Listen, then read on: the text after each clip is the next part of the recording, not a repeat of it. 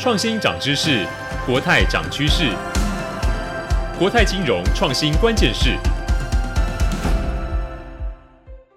欢迎大家收听由国泰金控推出的《国泰金融创新关键是》Podcast 节目第三季。我是数位时代的陈轩，也是这一集节目的客座主持人。我们第三季的节目呢，来到了第二集。相信大家都知道，国泰金融创新关键是是国内第一个以金融创新为主的 Podcast 频道。那我们在第一集的节目里面，已经跟大家聊了整个 Web Three 或者是区块链比较大的应用趋势以及技术的应用场景。那在今天的节目呢，我们会跟大家细谈，在技术面之外，有哪些地方、哪一些服务或者是产品，不论是国内或者是国外，有哪些非常有趣的案例，会跟大家来聊。聊，在进入今天的节目之前，我先介绍一下今天节目的来宾。第一位是我们国泰金控数位架构发展部的李兆全 Evan，我们欢迎 Evan。嗨，大家好，我是 Evan。第二位是国泰金控数位架构发展部的王胜杰 Jesse，欢迎 Jesse。Hello，大家好，我是 Jesse。那第三位也是我们第一集的来宾哦，他是区块市的创办人及作者许明恩，我们欢迎明恩。Hello，大家好，我是区块市的作者许明恩。那在第一集的节目，如果您有收听的话，你会知道明恩已经跟我们分享了整个呃，不管是区块链也好，或是 Web Three 也好，一个大致上的脉络。那第一集的节目呢，我们邀请到的国泰同事是数位架构发展部的 Eric，他有聊到一个话题是说，呃，在现在大家非常非常在意的是个人各自的问题，不管是金融业的资料交换啊，或者是我们自己在生活中各个场景，我们对于自己的资料是越来越重视的。那我们知道过去在传传统金融服务上，我们非常非常仰赖一个机构呢，叫做联征中心。不管你是你要办信用卡，你要做借贷等等的，其实这个单位它提供的资料是一个非常非常重要的参考。那我好奇的问题是说，在接下来进入 Web3 的世界里面，我们有了区块链之后，那接下来的技术发展上来说，金融业会往什么样的方向去做调整？或者是说，如果以后是一个没有所谓中心机构的时代，我们没有了物理世界里面的联征中心这样的角色，金融业又会如何进行转型呢？可不可以请 Evan 来跟我们聊一聊？OK，好，首先我要先聊一下，就是说为什么区块链这个东西它会很适合金融产业？呃，就像刚刚主持人讲的联征中心，一般来讲，联征中心它记录了，就是说。银行它会把所有客户的信用状况给上传到联征中心，但是其实我们在金融业啊，我们还有很多种一些其他状况，或者说其他的业务场景，它并没有所谓的联征中心啊。但是你不可能，比如说好，我国泰跟富邦，国泰诶，我自己做一个平台，然后让富邦把它资料传上来，这个东西富邦它一定不愿意。那相反过来，我们国泰它也不可能去把我们的资料上传到富邦他们做的平台里面去。所以这时候我们就可以利用区块链这个技术。来去解决他们资料交换信任的问题。那你就想看，我们在富邦里面，我们去建立一个节点的城市，然后在国泰也建立一个节点城市，然后这两个节点，它就会利用区块链的一些技术跟公司演算法，他们去做资料交换，而且这个东西是可以被信任，也不能被篡改。所以说，他们国泰跟富邦，他们就很愿意上去这个节点里面的资料。那我们最早开始做的话，我们其实我们是以那个银行联盟为为开始，那银行联盟这东西，我们主要是解决说那个重复贷款的问题。大家应该知道说，诶，那个重复贷款啊，或者说诈贷案，像之前我们很有名的瑞银的事件。那我们为了防止这个问题，就是说我们在所有加入的银行联盟里面去，我们都继续建立节点。那有人来跟我们贷款的时候，那我们就会把他的，譬如说他的提单，或者是说他的发票啊，我们去把这个东西我们给 hash，然后加密过后上到链上去。那未来如果说这个公司他又拿同样的提单去其他银行里面去做贷款的时候，他们就可以在链上去查到说，哎，有没有相同的 hash？如果有的话，那表示说他在其他银行已经有贷过。那这个东西就是我们利用区块链去做做一个技术，用区块链去在金融业去做的一个案例。那接下来就是说，我们在国泰金控，它在这个产业里面，它扮演怎样的角色？那首先就是说，因为我们国泰金控的输出法，老板其实都很支持我们去做这些东西，而且不要求说我们一定要赚钱什么的。所以说，基本上我们就是从头到尾，从去架链的城市前端开发、后端开发以及整个结构设计，都是我们自己来，我们并没有找任何外包公司或者找新创公司跟我们合作。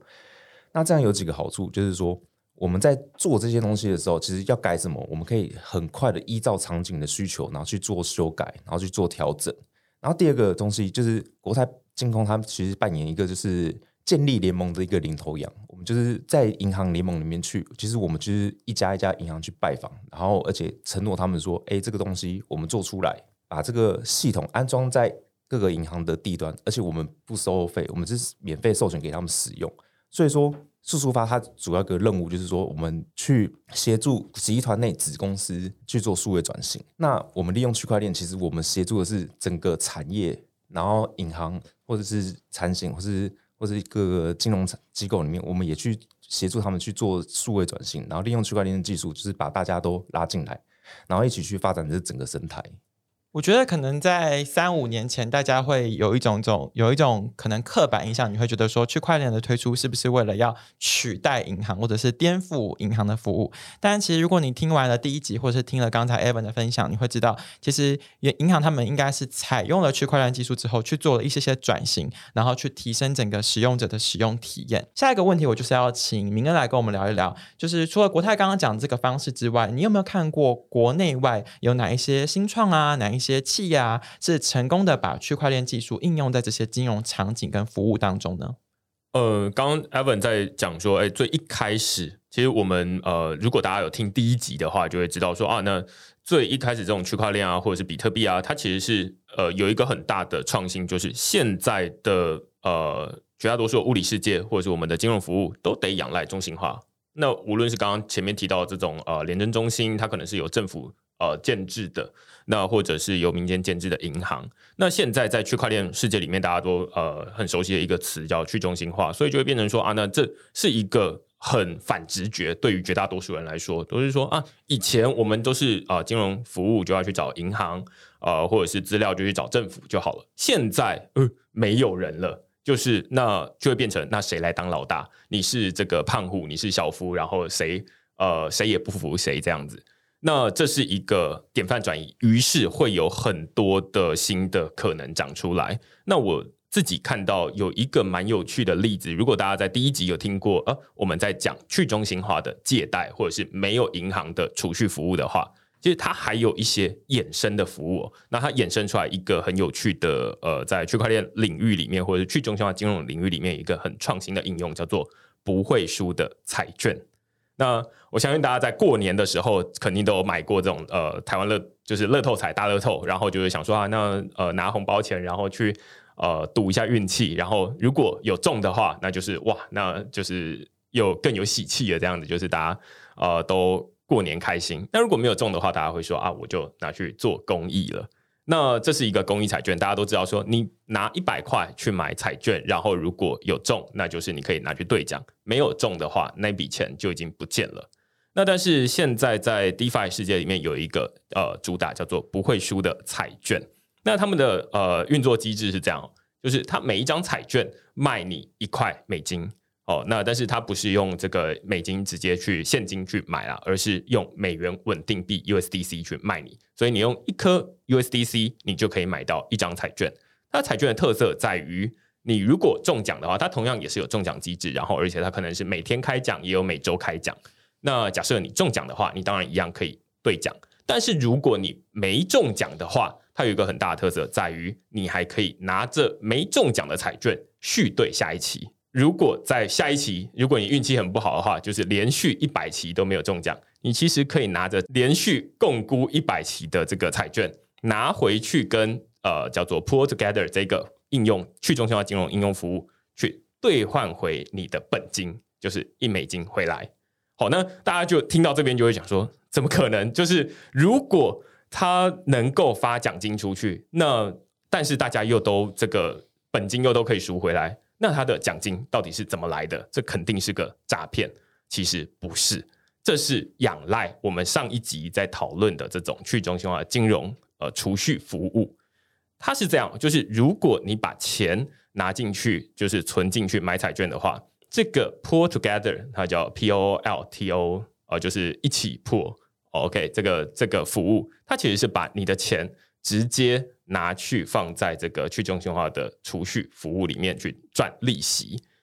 于是全球假设，哎，现在有这个一万人或者是十万人，大家都买了一些彩券，那这些利息一天滚出来利息可能是有几百块美金或者几千块美金，就是这些产生出来的利息呢，就是那一期的奖金。换句话说，它不是把大家的本金买彩券的本金拿去发给中奖者，而是把大家本金产生出来的利息发给中奖者，所以他会。呃，中奖就不会是说啊，那什么头奖上看几亿，不会，他就是头奖上看一千美金这样，或者是啊，那普奖可能就是一人五美金。但是它有一个好处是，即便你没有中奖，你都可以回头去赎回你的本金。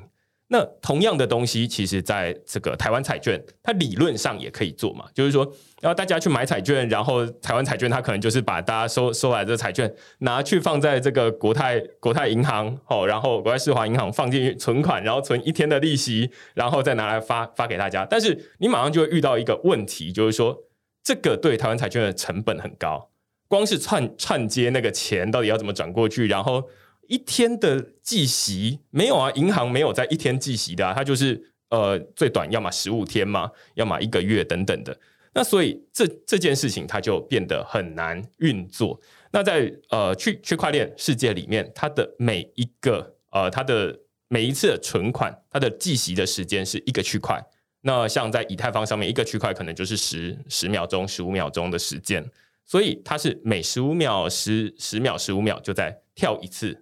存款呃的利息就涨出来，所以它可以诶很快的用这个程式，然后呃自动的把这个利息给收割回来，然后再发给大家，变成是当天的这个开奖的奖金。所以这是一个很有代表性的例子，是说它呃没有仰赖一个呃中心化的机构来想办法去串接很多不同的公司，然后彼此之间光是资料格式，然后你的这个谁才是老大，这就。吵不完了，更不用说我们要合作。但是在区块链世界里面，没有谁是这个老大的问题，就会变成说啊，那我收到资料，然后我就我收到钱，我就转过去你那边，然后呃一天之后我就去把这个利息给收割回来，然后发给大家，就是这样。那大家都仰赖在同一个区块链或者是同一个这个平台上面，可能是以太坊，可能是 Polygon，可能是很多不同的区块链这样子。那这是一个现在在呃台湾。你可能没有看过这样的呃彩券的应用，但是呃，如果你把这个钱变成是美元稳定币，然后你就可以放到这个区块链上面去参加这样的一个不会输的乐透彩。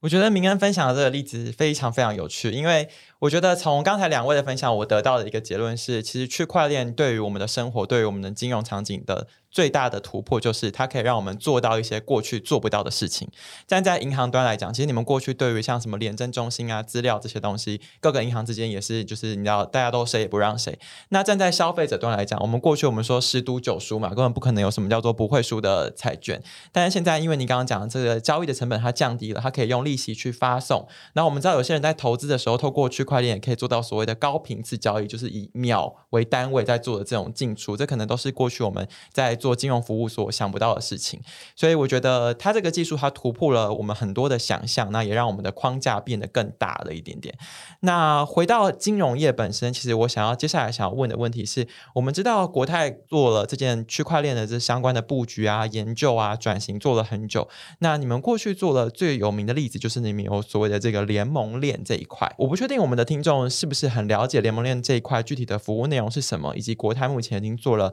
哪些链，做了哪些事。那所谓的这个联盟，它到底涵盖了哪一些领域跟范围？可不可以请 JC 来跟我们分享一下？呃，过去银行间可能都是在互相竞争嘛，那我们可能透过联盟链的这种方式呢，我们就可以让金融业之间互相合作，然后做资料交换。那我们之前呢有分享过像电动车的价值行为，那它可以拿到比较便宜的金融服务的这种车联网的案子。那我们也有做就是银行的重复融资贸易的查询的环球贸易共享区块链。那我们这次要介绍，就是我们在今年五月初的时候才刚推出试办的一个产险联盟区块链的案子。那产险联盟区块链呢，它是个全台湾十四间的产险公司，它都有做呃加入的一个联盟链。那主要的话就是做资料的共享。那它是由国泰产险跟国泰金控这边共同合作开发的一个城市，然后它让其他十三间的同业都可以做资料交换。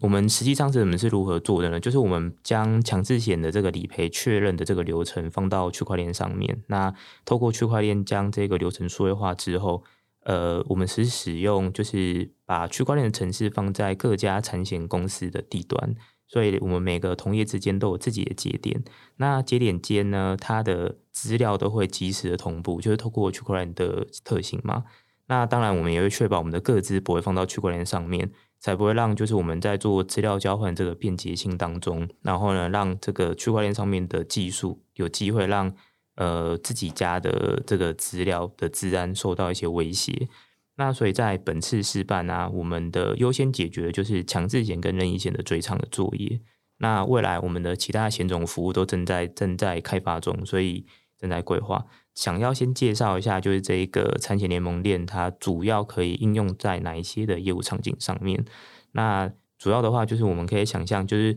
我们在做一个强制险的申请的时候啊，其实，在同业的公司当中，他们都会去互相照会，就是这一个保护，它到底有没有去其他产险公司做过理赔？那如果这间工作的话，其实它我们在线下的时候，其实是会用。可能电话或 email 或者传真在互相召回，所以它其实会花很多的时间啊。那召回也不是召回一间公司，就是假设这一个事故它有多间的呃保险公司的话，那它同时都要召回好多间。那呃每间都确认没有去做过这个申请理赔，这个受理的这一个产险公司，它可以去受理这个案件。所以说呢，在我们的强制险的的这个区块链上面啊，我们就可以让我们的受理的这一个产险公司。在我们的区块链上面去查询，就是这个保护有没有做过理赔。那如果我没有理赔的呢，他就可以去受理这个案件。所以从呃本来的单工，就是我要一件一件的去问，变成是我只要在区块链上面去查询这一个客户他有没有做过，那他就会马上去做理赔。那当然这个服务里面，它最大的受惠者当然就是我们的保护，因为它可以就是马上可以得到这一个理赔出险金额，不用像以往去等这么久。那所以呢，我们透过资料交换啊，去省去一些可能要印出纸本啊确认的时间。那我们也去省下一些，就是呃这个纸张的消耗。那最大的一个好处呢，就是过往他们的这个工作啊，在每个月他们必须要去做结算，所以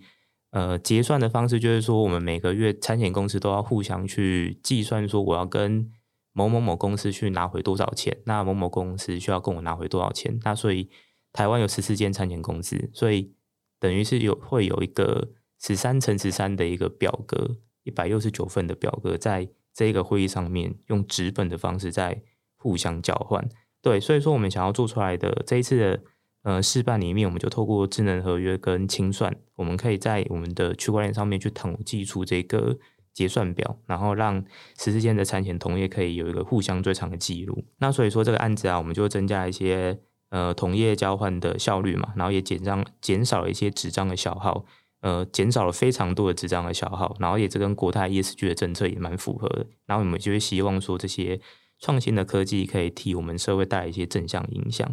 那当然啦，就是我们在做这些区块链当中，其实我们过去做过的车联网啊，车联网，然后环贸，还有我们现在产险联盟链，跟我们之后接下来的做一些联盟链的案子，所以。呃，其实我们有这些蛮多宝贵的经验啊，所以说我们现在也逐步把这些经验啊组成一些软性的规范。那这个规范在我们今年下旬的时候，国泰金控会跟呃台湾一些比较知名的区块链协会来共同做发表。那我们把这一个东西可以呃，它就是一个自治的公约。那希望就是呃我们这些踩过的坑啊，或者是一些呃我们碰过的一些问题，可以让就是台湾未来想要发展联盟链的这些组织可以去。呃，借鉴我们的这些呃规范，然后可以让就是未来台湾这些发展联盟链的成员都可以有一个更好的环境。那可以就是请大家去 follow 一下国泰金控，就是最新的发展的资讯。好，其实从刚才明恩的分享，或者是刚才 Jessie 的分享，我觉得可以呼应到我们第一集节目播出之后呢，可能有一些听众反映是。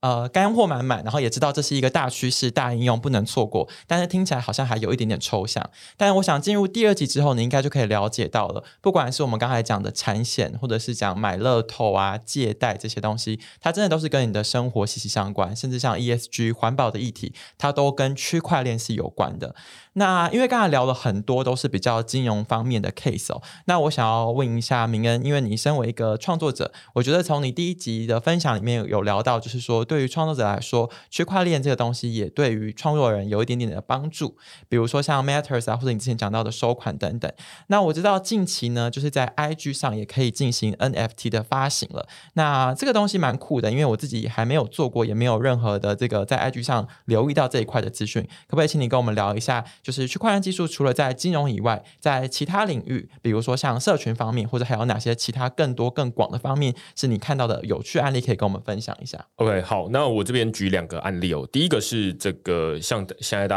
家在可能从二零一七年之后开始，呃，留意到，哎，比特币一直出现在大家日常生活中。大家第一个问题，无论是我自己出去演讲的时候，可能都会发这个比特币或以太币给呃所有的听众啦。那可能呃就是观众，然后就说啊，那一个人发五块钱、十块钱还好。那但是大家拿到这些币之后，第一个问题都会问说，那他能做什么？他能买东西吗？那这就是一个很大的问题。现在大家当然不会去问这个东西啊，就是说啊，大家都知道说，你拿到这比特币或以太币之后，你就是拿去这个交易所，你就可以换成现金。你要买东西买东西，你要拿去投资投资这样子。那但是在呃。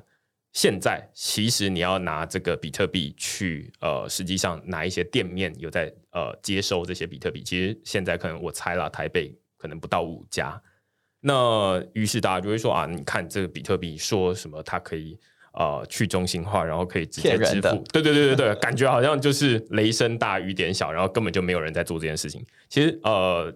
确实，现我自己也实际拿这个加密货币，然后去有一些酒吧，然后他就号称说还可以收这些东西，结果哎拿去，然后店员就说哎等一下我不会收，然后我找店店长来收这样子，那所以呃会遇到很多的问题，那于是中间会出现呃这就是其实大家使用者遇到的问题，就是呃一些企业他们看到的机会嘛。那所以呃，像 Crypto.com 啊这种公司，他们就想说啊，那既然大家想要用这个加密货币支付，但是哎，但是这些店家大家熟悉的其实都不是这些加密货币的收款，而是呃金融卡收款。大家可能每一家店家都有一个自己的卡机，或者是用不同的 QR code 的收收款的方式，所以他们就发行了一个 Visa 卡。这其实就是 Visa 很常在做的事情嘛，就是你如果我们要去日本买星巴克，那星巴日本的星巴克他想要收的是日币。但是我们要付的是台币，那怎么办呢？就是我要怎么把台币换成他要收的日币？于是中间 Visa 在做的事情就是啊，那我把你的台币换成日币，然后把日币付给他，然后从你的账户里面扣台币。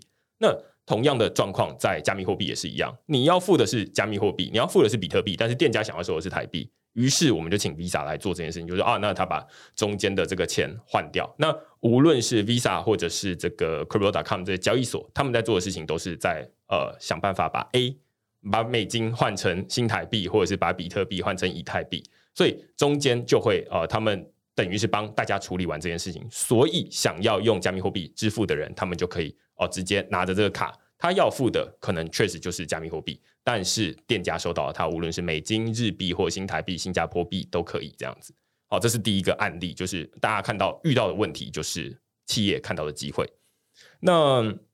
第二个刚刚提到的 Instagram，我觉得这是另外一个用途啦。就是在过去这一年的时间，大家可能都听就听过 NFT，然后甚至是看过 NFT，大家在新闻上面一定会看过无聊猿，然后就知道说啊，一只这个猴子这个百万台币这样子。那大家有有的人还会在 Dcard 上面问说，自己的男友在那边就沉迷于这个买一个彩色猴子贴图，到底是在什么意思？然后花好几百万。那呃，其实现在绝大多数，我昨天才刚看这个 OpenSea，就是等于是 NFT 的最大的交易市集，你可以把它想象成 NFT 的虾皮或 NFT 的淘宝上面的这个呃最大的交易量前九名啊，前十名里面有九个都是头像。换句话说，现在大家对于 NFT 的认知就是，你要做一个头像出来，无论是人的头像、动物的头像，有猴子的头像嘛，然后有狗的头像，有猫等等的，也有机器人的头像。但是大家对于 NFT 就觉得说，它应该要长得像头像的样子。但是 Instagram 他们做出了一个蛮有趣的，呃，应该说是相对比较逆风的做法，就是说他们不是让大家呃把 NFT 变成头像，而是它等于是为创作者服务。以前呃，大家在换成头像，大家例如说你持有无聊猿头像，大家能想要做的事情就是说啊，那我买了一个无聊猿之后，我就把它换成我的脸书的这个账号。于是 Twitter 像国外的这个社群媒体 Twitter，他们就让大家可以把这个自己的头像换成自己的无聊猿之外，它还可以连接钱包，然后认证说，哎，你确实持有这个无聊猿，这是为这个收藏者服务。但是 Instagram 他们呃想到的事情，不是说呃为这些这个很很贵的 NFT 的收藏者服务，而是说他想要为创作者服务。他有点像是把 NFT 当成是一个经营社群的一个工具，就说啊，每一个创作者他都可以。例如说，我是音乐创作者，或者是我是文字创作者，我就可以把我的东西发到呃 IG 上面，然后同时把它变成一个 NFT，然后让粉丝可以直接来这个我看到我在 IG 上面看到，哎，这个 NFT 我蛮喜欢的，我就可以买。其实有点像是现在大家如果多少听过这个 NFT，大家在买的话，之前有十元咸书籍，它在 OurSong 上面可以买得到。那其实蛮像是这样，就是说啊，那你看到这个东西，无论是音乐、影片，或者是文字，或者是艺术品，你都可以在 Instagram 上面看到之后，你就可以买，然后买下来之后，你就可以收藏，你可以发到 IG 上面去分享给大家，说，哎，你看我支持这个作品，或者是我拥有这些东西，所以它是呃，跟本来这种呃，大家都是想要炫耀自己的头像，变成是。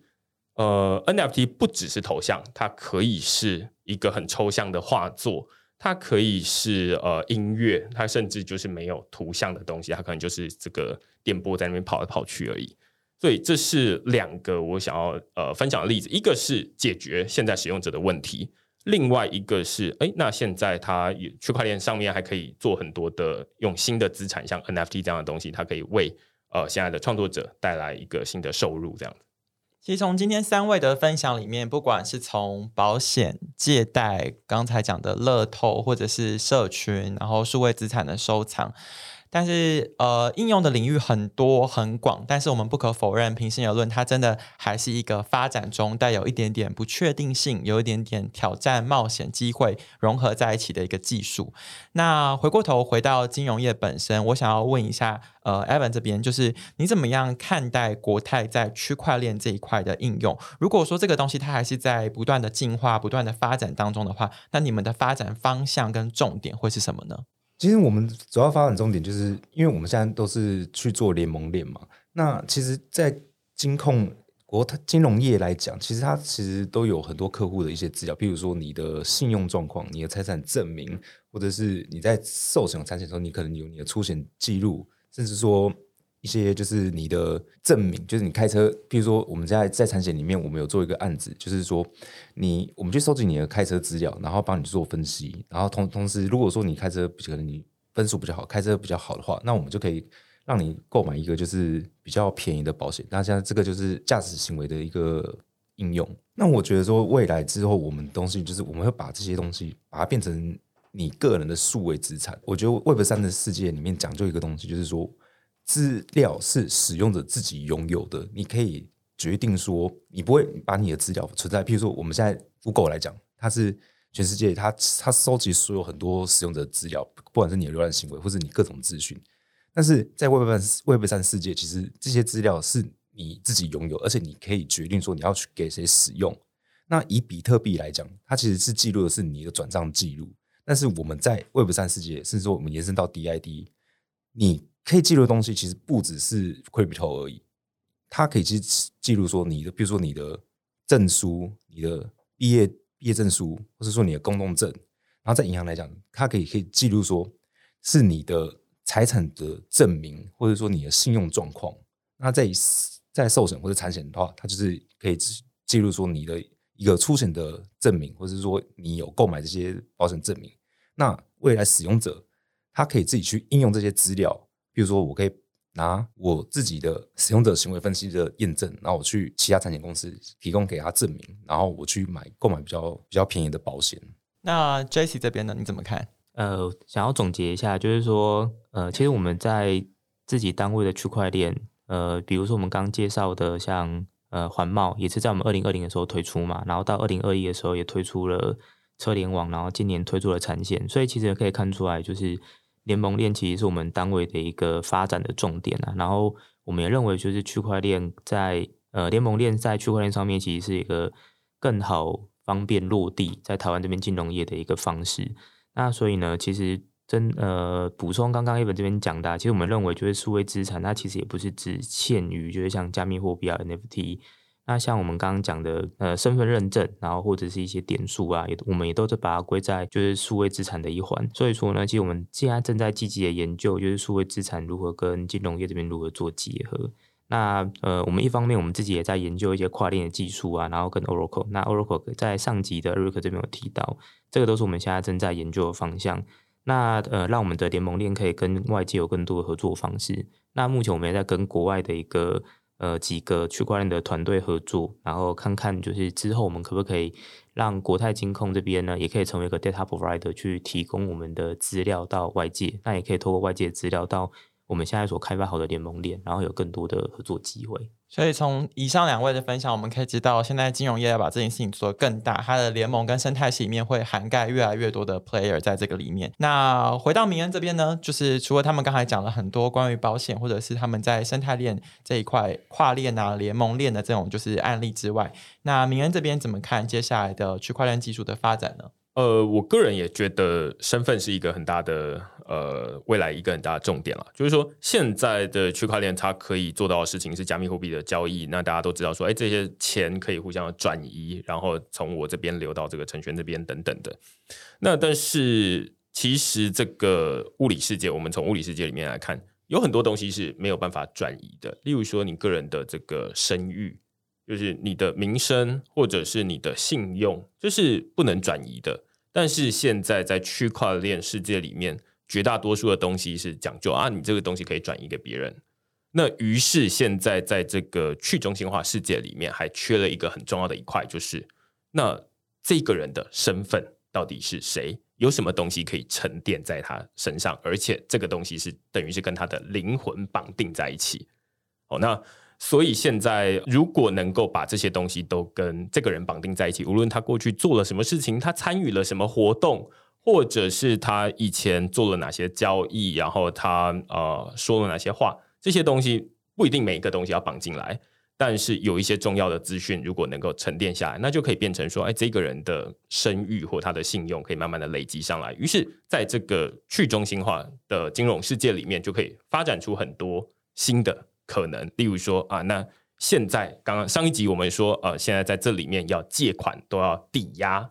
例如说这个一千万你才能够借五百万出来，那能不能发展出这种去中心化金融的信用借款？就是说你不用抵押，我觉得，诶，根据你的过去的记录，其实跟银行一样嘛，就是看你呃实际的收入多少钱，然后你过去的呃的还款的记录，我就可以。合出一个，算出一个应该要给你多少钱的一个呃结果出来。那所以同样在区块链世界里面，理论上也可以做这件事情。但是回头都会遇到我们在最一开始这一集最一开始在讨论的就是说，中心化跟去中心化。中心化我们就是说啊，那就去跟联征记联征中心调记录就好了。那那里都有大家想要的东西都放在那边。但是现在去中心化，这些资料到底在哪里？是在每个人的使用者的这个呃钱包里面吗？还是在哪里？然后这些东西如果大家都调得到的话，会不会有隐私的问题？就会变成说啊，那好像大家都赤裸裸的在这个呃数位世界里面，所以好像全部都集中在同个地方也不好，全部呃公开给大家也不是那么好。有没有一个中间的方式在权衡？哦，那我觉得就是像刚刚前面在提到联盟链，它其实就是某种程度的权衡，就是说。诶，不是都是由一间银行来掌控，也不是呃，大家都各自为政，就是大家都都在做呃各自的资料不互通，而是有一个联盟链，我我们把资料放在中间，然后大家都基于这个东西来协作。其实去中心化的金融也是在做这件事情。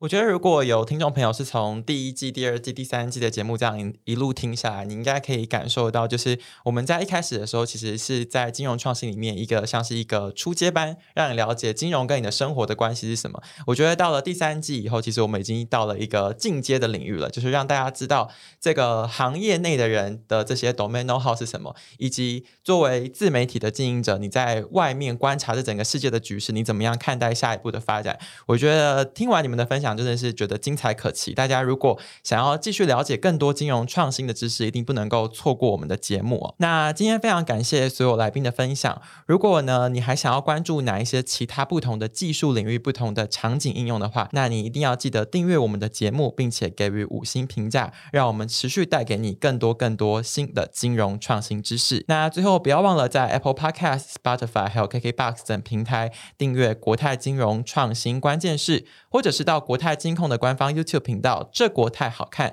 来收看我们的 Podcast 节目，获得更多资讯哦。国泰金融创新关键是，我们下期见，大家拜拜，拜拜，拜拜。